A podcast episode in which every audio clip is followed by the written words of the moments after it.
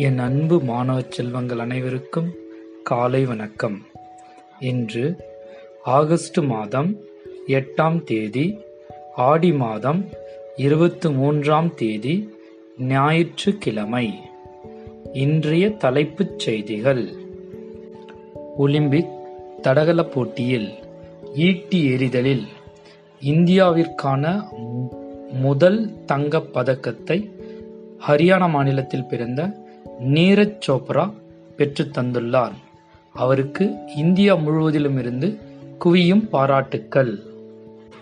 முதன் முதலாக ஒலிம்பிக் வரலாற்றில் ஏழு பதக்கங்களை பெற்று இந்தியா புதிய வரலாறு அதாவது தங்கம் ஒன்று வெள்ளி இரண்டு வெண்கலம் நான்கு. மேலும் மல்யுத்த போட்டியில் பஜ்ரங் பூனியா வெண்கலப் பதக்கம் வென்று அசத்தல். கொரோனா காலத்தில் ஏழைகளுக்கே முன்னுரிமை என்றதன் அடிப்படையில் மக்களுக்கு சேவை செய்யப்பட்டது. பாரத பிரதமர் அறிவிப்பு.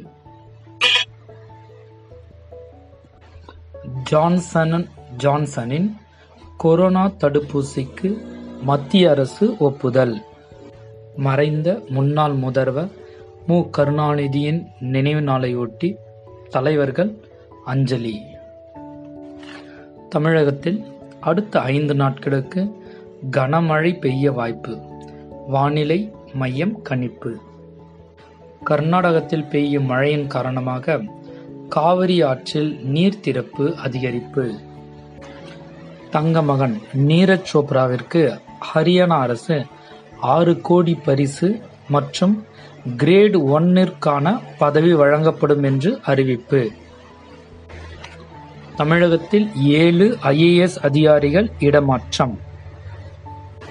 இந்த நாள் இனிய நாளாக அமைய வாழ்த்துக்கள் மாணவர்களே.